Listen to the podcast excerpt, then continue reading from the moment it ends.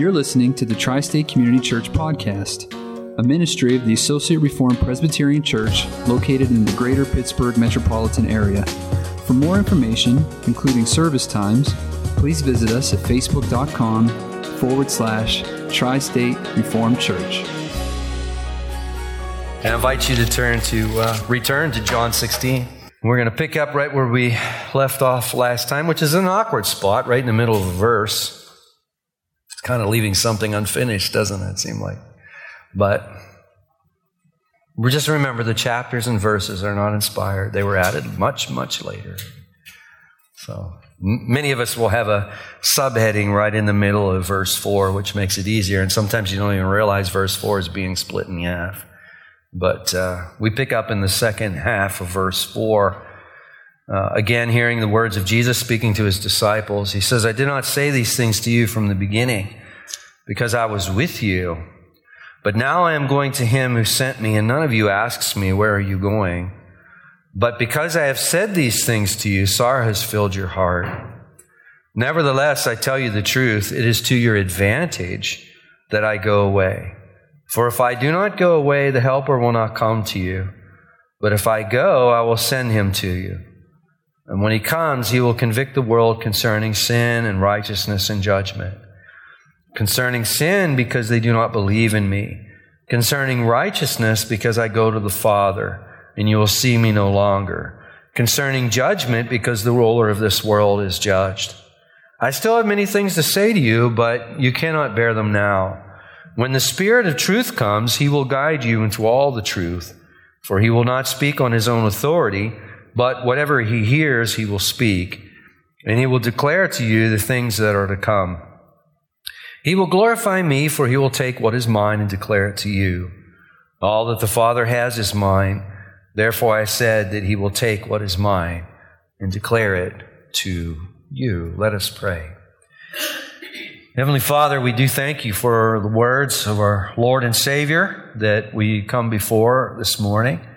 Father, we recognize that if we're to profit from this in any way that is, that is real, that it will only be because you have blessed us. And we ask for that blessing, Father. We pray that you'd be pleased to teach us from your word this morning, Lord. That what would be uh, espoused would not be the opinions of man, but the truth of God. That, Father, you would speak to our hearts and you would open our hearts to receive and you would apply your word uh, to our hearts this morning, Father, that in the end we would find ourselves being transformed more and more like our Lord and Savior Jesus Christ. We pray these things in His precious name. Amen. And amen. I would like to introduce this morning's message the same way that we introduced last week's message. And some of you will recall uh, that we reminded ourselves that uh, Jesus is preparing his disciples for his departure, which necessarily means that uh, Jesus is preparing them for his um, physical absence. And uh, it's easy, as I've said many, many times, it's easy to forget that. Uh, but Jesus says in the second part of verse 4, I did not say these things to you from the beginning, but because I was with you. And last week, as we were looking at persecution, you know, Jesus has been with them and he has been fielding much of this persecution. You know, it's uh, if you look at all the conflict stories of the of the Gospels, uh, you'll see that generally speaking, uh, the opponents start picking on the disciples, and quickly it makes its way to Jesus. You know, kind of like the illustration I used last week was picking on a bear cub. It's never wise to pick on a bear cub. It's never wise to do that because Mama Bear is close by. And of course, when you read those conflict stories, of course, Jesus, uh, the, the conflict always ends up coming to Jesus. And there's an application right there uh, that's just screaming to be applied. If you're in Christ Jesus this morning, you are his bear cub. And let us always remember that when we're being persecuted, that Jesus is not far away. Uh, even though he may be physically absent, we're going to see that that's a great advantage this morning. So I think that comforts us uh, because we, we do recognize that persecution is, is, is, is, certainly around the corner for us if it's not here already. So um, that, um, that is indeed a comforting thought. But Jesus says, I did not say these things to you from the beginning because I was with you, verse 5. But now I'm going to him who sent me, and none of you asks me, Where are you going? Now, one of the things I like so much about preaching through the book, starting with chapter 1, verse 1, and just preaching through, is you eventually get to a lot of verses that I don't think we would come to otherwise. And we come to a verse right now where many would say, you know, here we have a blatant contradiction. Here we have a contradiction, if you will. And, you know, if you're, if you're in the business of talking to people about their faith, it's not long. It'll be no time before someone says they don't believe the Bible because it's full of contradictions. Generally speaking, when you talk to someone who has said that, they haven't read the scriptures to see this for themselves. They're saying this because they've heard it on TV or they've seen it on a Tonight Show or they've seen it uh, on social media or they've seen it on the internet someplace or as a student in university or college, they've had a professor share this with them. But they've not read the scriptures for themselves. But, it, but once in a while, you will come across somebody who has read through the Bible several times and has come to places where they've scratched their head and they've said, you know, this can't be trusted. It's full of contradictions. And this could be one place. Because the reader of John's gospel reads verse 5 and says, wait a second. Now, Jesus is saying to his disciples that no one has asked him where he's going, but it seems to me that one of them did ask that question, and I think maybe a couple chapters back. And if you look back to chapter 13 uh, to verse 33, Jesus says, Little children, that is, to his disciples. There are 11 of them in, in the room at this point. Yet a little while I'm with you. You will seek me. And just as I said to the Jews, so now I also say to you, where I'm going, you cannot come. And if you skip down to verse 36, there Peter said, Lord, where are you going? So there we see that Peter did ask Jesus where he is going. So a person can stumble right here. Um, and people have stumbled right here. And how, what, what, are we to do with this? Jesus says in chapter 16, verse 5, no one is asked where he, where he is going. And then we look at uh, John 13, 36, Peter did ask. He asked on that night. Now, what do we do with that? Is that a contradiction? I'm going to I'm going to assure you it is not. It's not something that we need to worry about. We'll say, well, could you explain? Sure. Um, take a look at chapter 14 and verse 31. I have not made much noise about this. In fact, I'm not sure I made any noise about this in the in the uh, uh, uh, process of going through. Uh, but let's look at it right now. If you look at the very, at least in the ESV translation, at the very end, notice Jesus says, "Rise, let us go from here." Now, what's Jesus talking about? Well, uh, everything starts in the upper room, right? It starts as they're uh, eating the Passover meal together, right? And that's where Jesus washes the feet of the disciples in John 13, and Jesus begins to teach them. Um, Judas, he leaves, and he's on his way to betray Jesus. They're still in the upper room. But we know at one point in this night, Jesus and his disciples do leave the upper room, and they travel to the Garden of Gethsemane. They make this trip. Now, it appears that perhaps right here is at least where that begins.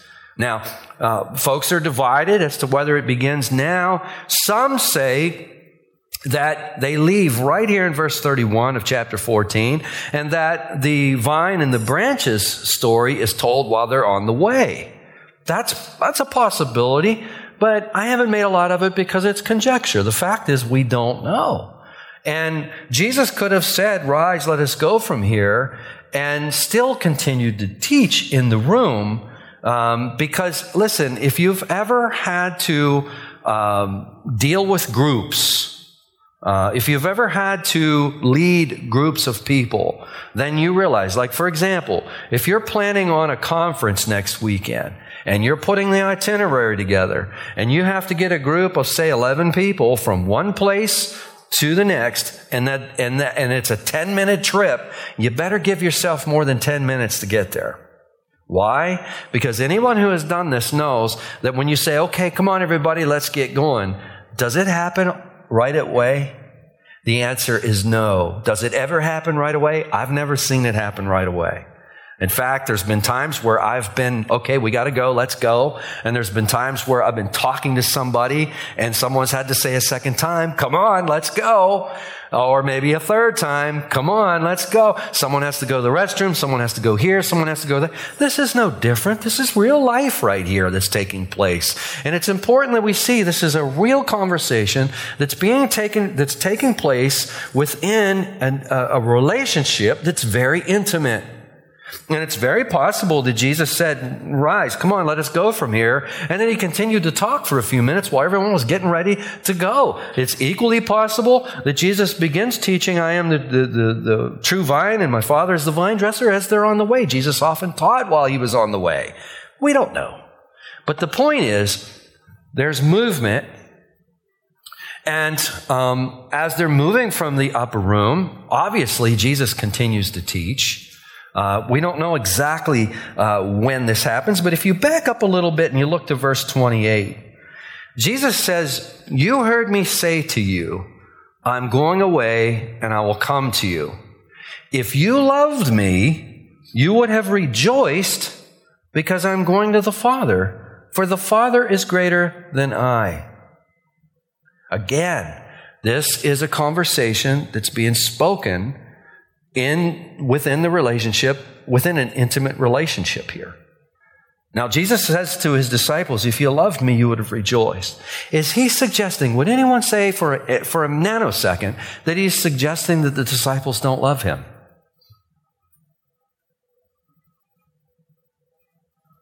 Well, of course they love him. If, if they didn't love him, they'd be indifferent to the fact that he's going away. The fact that they're upset that he's going away is a testimony that they love him. So what is Jesus saying? See, we could pull a contradiction out of the air, couldn't we? But what is Jesus saying? Jesus is, Jesus is trying to lead them out of self-absorption is what he is doing. Right now, what are they doing? They're processing his absence, all probably strictly through the lenses of how it's going to affect them. I mean, uh, there's another application right there, isn't it? I mean, we just do not know the ends of our self absorption, do we? I mean, we are so self absorbed, aren't we? And here we see the disciples. We think, okay, if we could have been in the school with Jesus for three years, we'd break this self absorption. Well, here we see it alive and well. What Jesus is doing is he's trying to pry them out of that so that they'll ask questions. As William Hendriksen said, this would be a good time to start asking questions. Tell us, Lord, tell us about the blessings. What do you mean? If we loved you, we would rejoice. What, what kind of blessings, what kind of blessings are you going to be receiving? What's it going to be like for you? Tell us more about what, what's going to happen. Yet they ask nothing of the kind. They ask nothing of the kind. Do they? So when uh, we come to chapter 16 and verse 5, and Jesus says, None of you asks me where I'm going. What's he talking about? He's talking about the fact that they're still processing all of this through the lenses of self absorption. They're simply looking through this through the lenses of how it's going to affect them. Listen, we would be doing the same thing.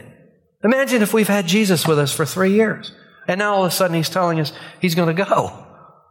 We would be exactly the same place. And what Jesus is doing is saying, listen, Ask me some questions about where I'm going. Ask me some questions about what's going to happen. Ask me some questions of why this is going to be necessary. And actually, the text that follows, actually, the text that follows is an answer to the questions that aren't even being asked.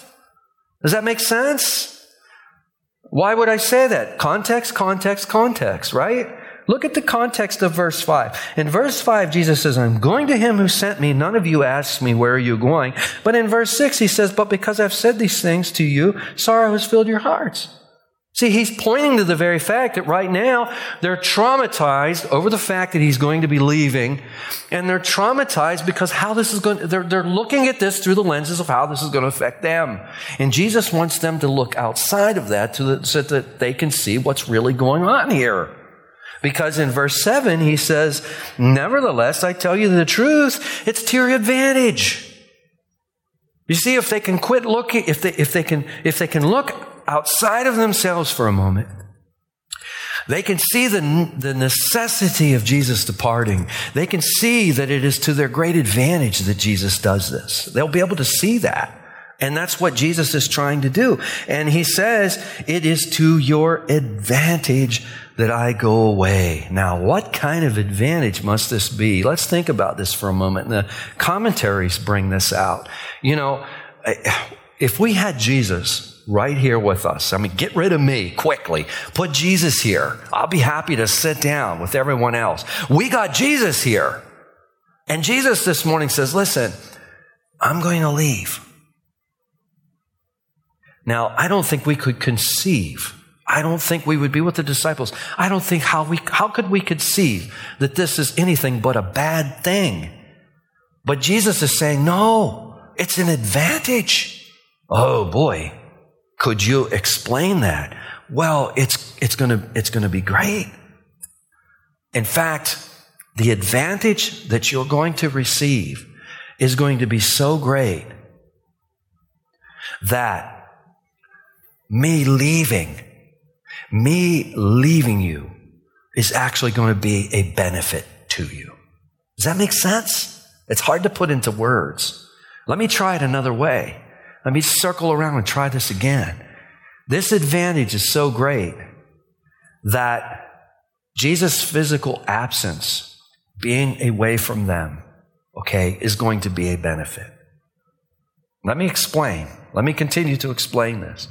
He says, For if I do not go away, the helper will not come to you.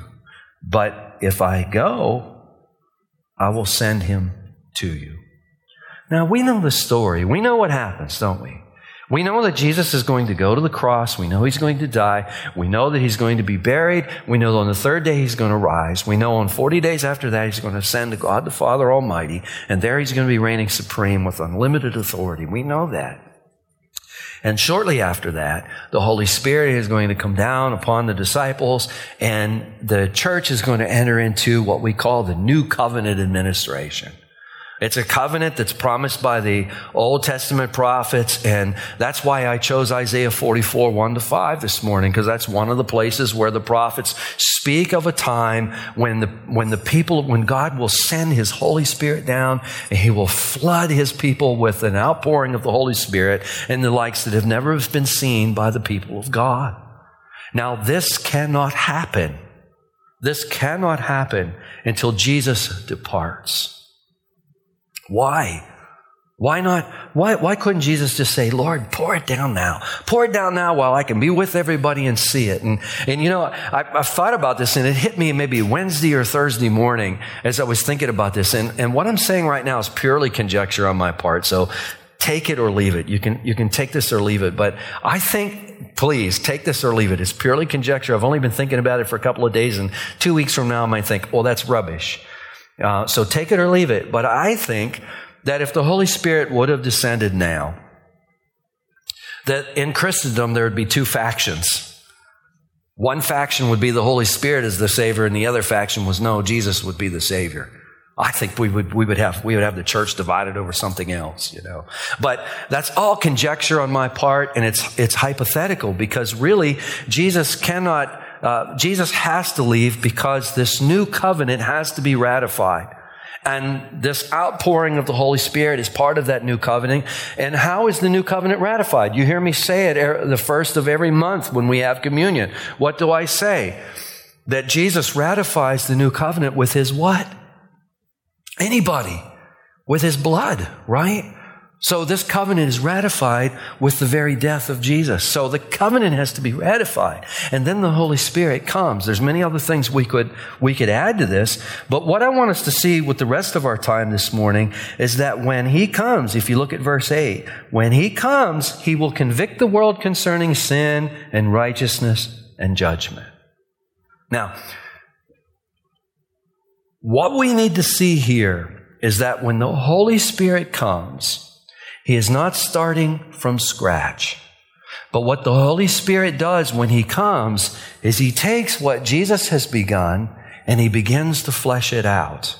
Let me give you an illustration that I think will be uh, really easy for us to see because we have experienced it. Let's suppose a person goes out and plants a church, and 10 or 15 years later, the church grows to the point that it can be organized. Does that sound familiar? Do we know anything about that? Okay, now let's suppose in this particular scenario, the church planter feels that the Lord is calling him to go plant another church. That happens quite often. There are people who just plant churches. Uh, once the churches are up and running, they move on to the, that's, that's just how God has called them. That's how God has gifted them. And that's what they do. So in this particular case, the church planter doesn't remain as pastor, but he moves on and he plants another church. So the organized church extends a call to someone else. And another man comes in. Now, this man who comes in, if he comes in and decides he's going to start from scratch with that church, what's going to happen? He's going to scatter it. I mean, that happens a lot you know, if you were going to follow a church planter and you were going to go into a, a, a, young congregation, you'd better take the first year or two, spend all your time just trying to learn the heartbeat of that group of people. You better learn their heartbeat. You better learn what, you better learn their value set. You better, you better learn, you better just spend a year or two with them just getting to know them, just getting to find the rhythm of the congregation, trying to learn as much as you can about the fingerprint of that organization, of that church, before you try to change anything. Because if you don't, you're going to scatter it. And I think that's a good illustration here. At least it gets us started. We can't press it too far. But what's important for us to see is the Holy Spirit doesn't go solo. He's not on a solo project. What is the Holy Spirit coming and doing? He is coming and he is laboring and he is going to continue to do the work that Jesus is doing. In fact, they're always working together. And I'm taking a lot of time to explain this because what I want you to see is the advantage here. What is the advantage here? The advantage here is that the Holy Spirit is going to flesh out further what Jesus is doing. And the benefit of this is Jesus can only be in one place at one time. But the Holy Spirit is able to be with us, whether we're here in Chester together, or if one of us would get on a plane and fly to Hawaii and next Sunday be in Hawaii instead of here, guess what? Jesus can be present with you in Hawaii and still be present with the rest of us here in Chester. And we can see the great advantage. And what is, and what is the Holy Spirit doing? He, by virtue of the Holy Spirit being with us, Jesus is with us too. We Remember all of the language of Jesus. Jesus says to his disciples, He says, Listen, if you've seen me, you've seen the Father. Right? How, you, all the solidarity that Jesus has talked about between him and the Father. Jesus is not the Father, but he's so closely entwined with the work of the Father that we could look at what Jesus is doing and say, this is what the Father is doing too. And notice Jesus uses that same language. He says in verse 12, I still have many things to say to you, but you cannot bear them now. When the Spirit of truth comes, verse 13, he will guide you into all the truth, for he will not speak on his own authority. That sounds like what Jesus has been doing through this whole gospel, doesn't it?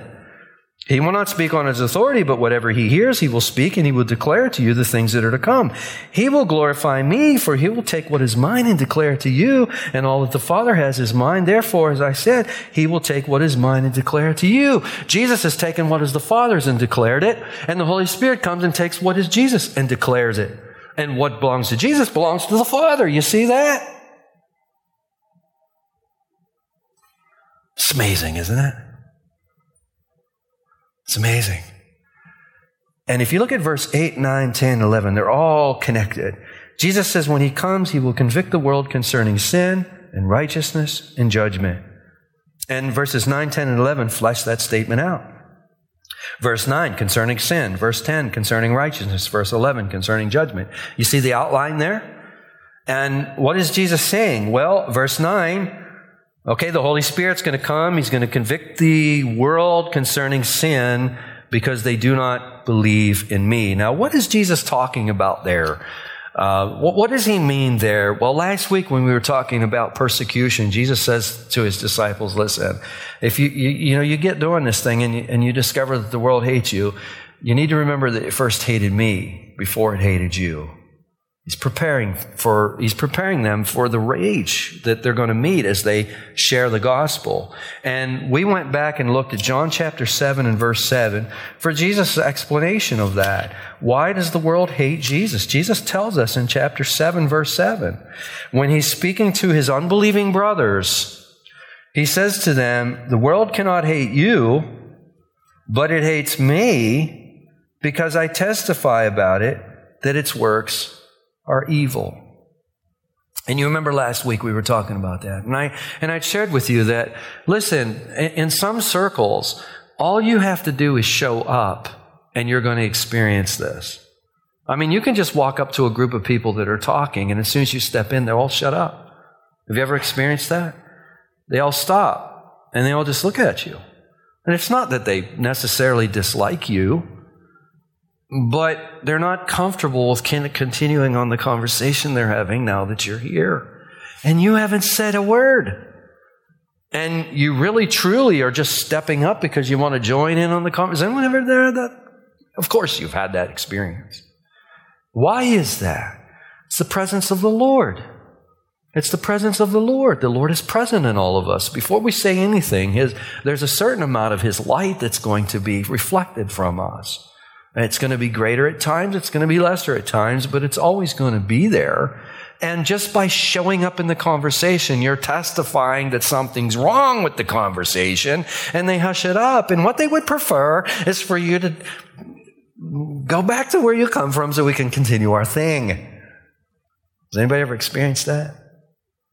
Hmm. And it's because of that you really you find yourself you're really on the outside, aren't you? It can sometimes be a lonely pattern. It can sometimes be really lonely depending on where you are. Um, but suddenly, when you meet another believer, well, that goes away, doesn't it? Because suddenly you see you have this fellowship and you can speak on the most intimate levels. You can speak on a level that you can't speak at in this other circle. That's why it's so important for us to marry in the Lord. I mean, think about this. If you don't marry in the Lord, you're actually going to be partnering for life with somebody that you can't have this intimacy with. Think about that. It's an awful situation. Um, but concerning sin, the Holy Spirit is going to pick up right where Jesus left off.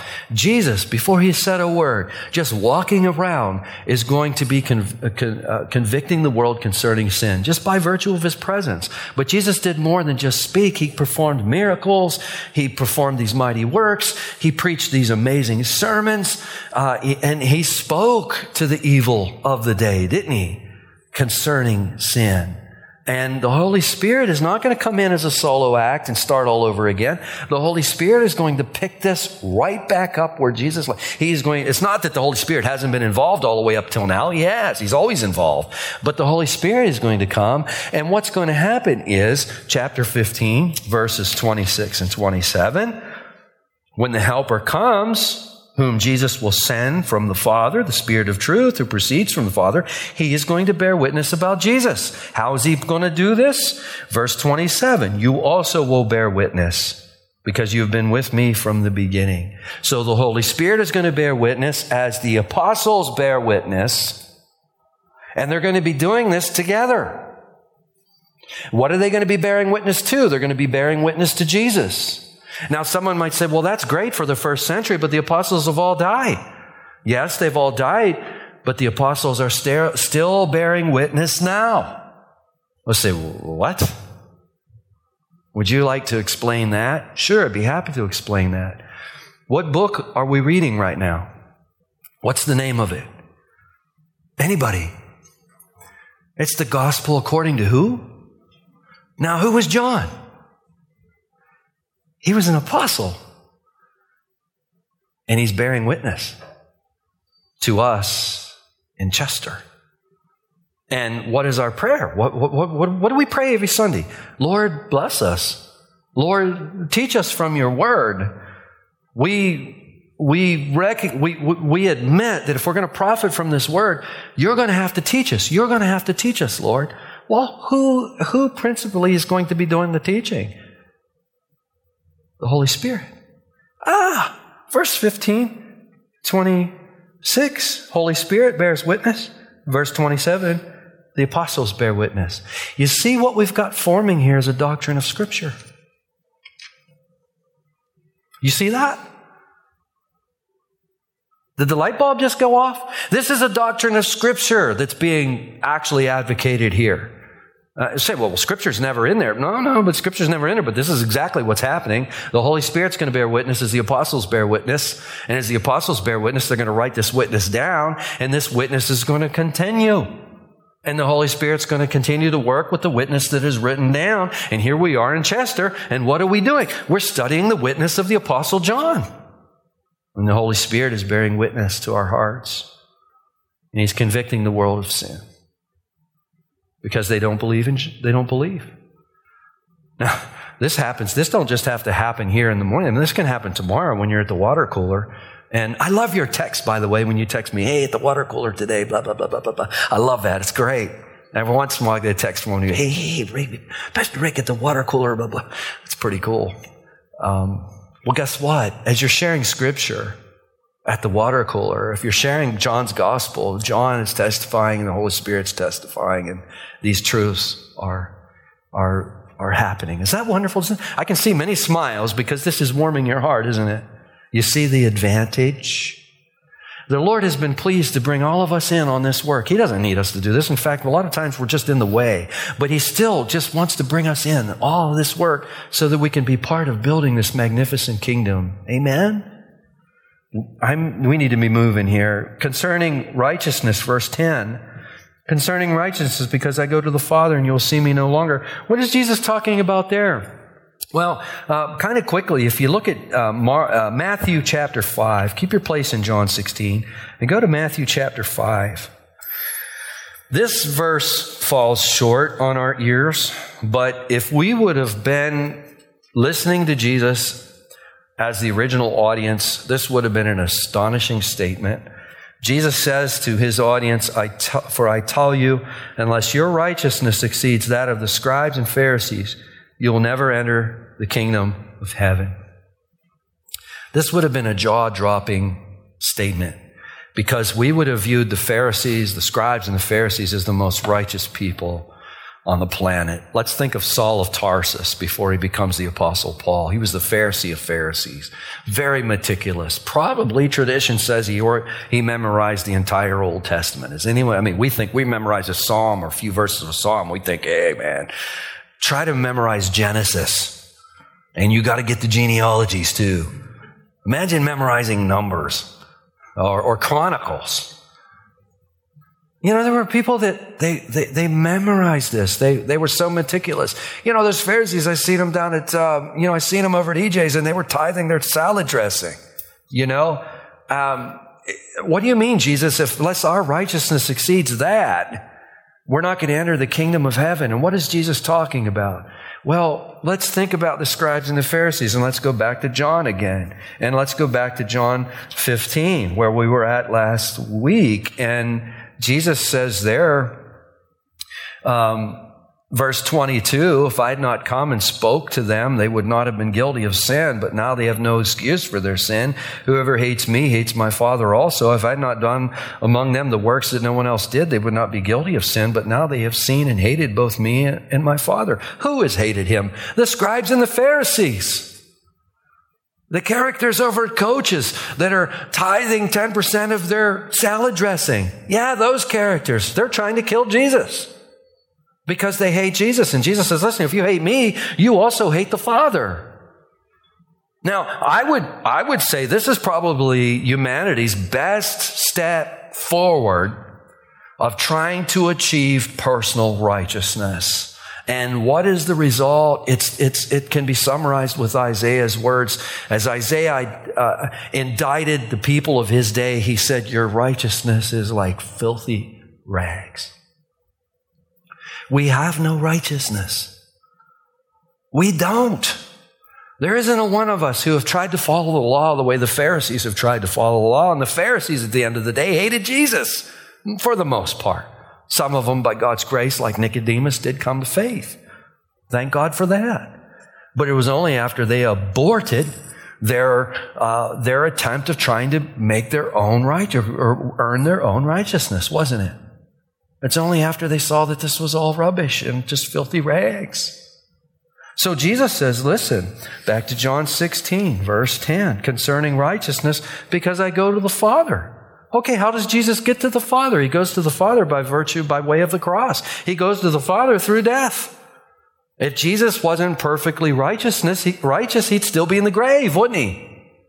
Fact is, he's not in the grave. That's why we're here this morning, because that grave, that tomb was empty. Jesus has risen. This is a celebration of the risen. We don't just do this on Easter. We do this every Sunday, don't we? Hopefully we do this every day.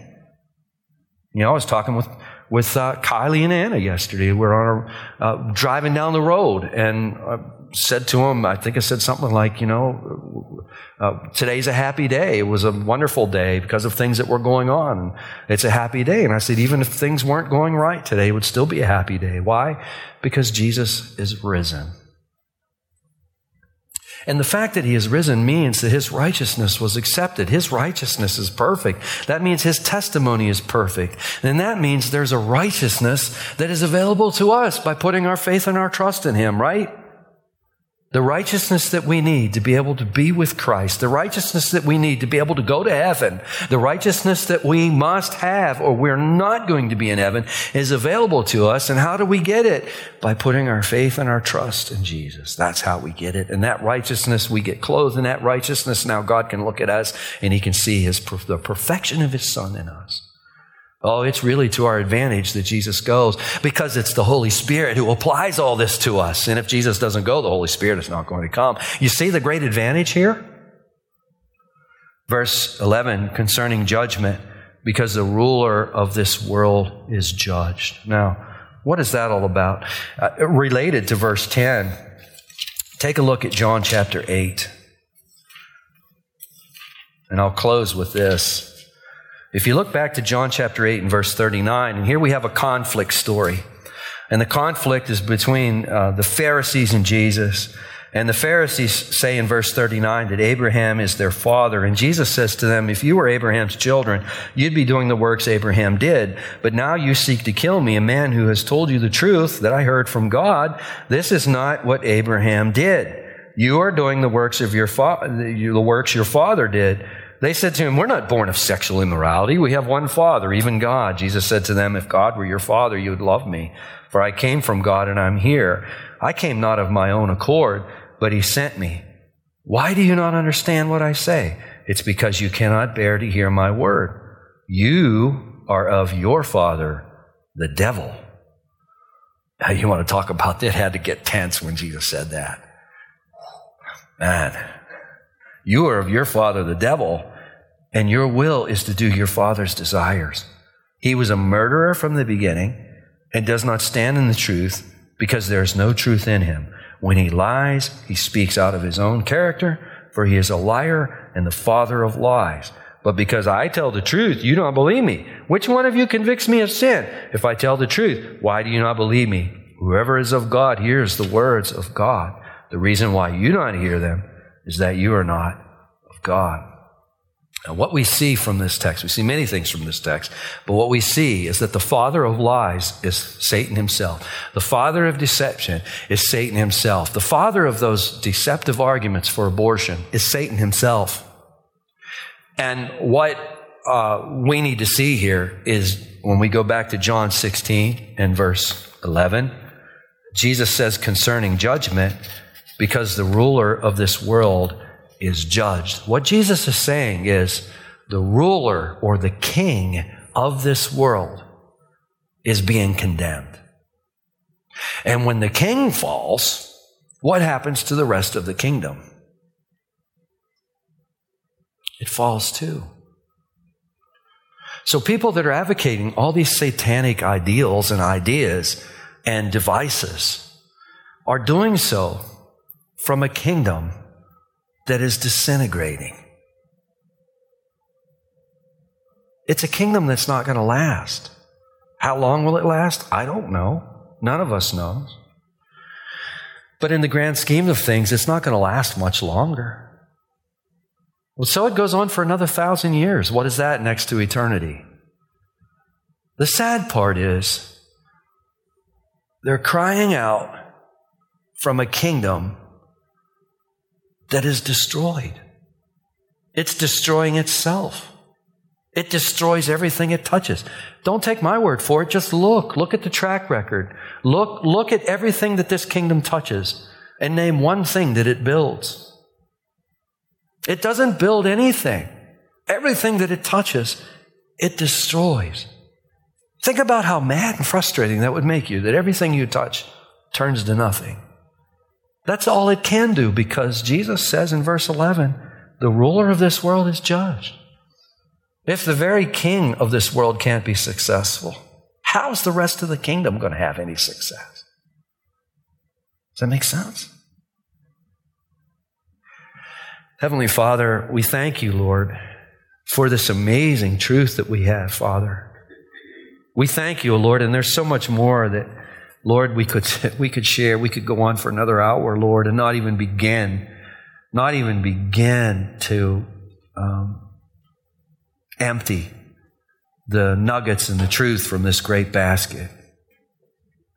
Oh, Father, we thank you that you have sent us a Lord and Savior, Jesus Christ and his departure, we see, is a great advantage to the church. His departure was a great advantage to the apostles.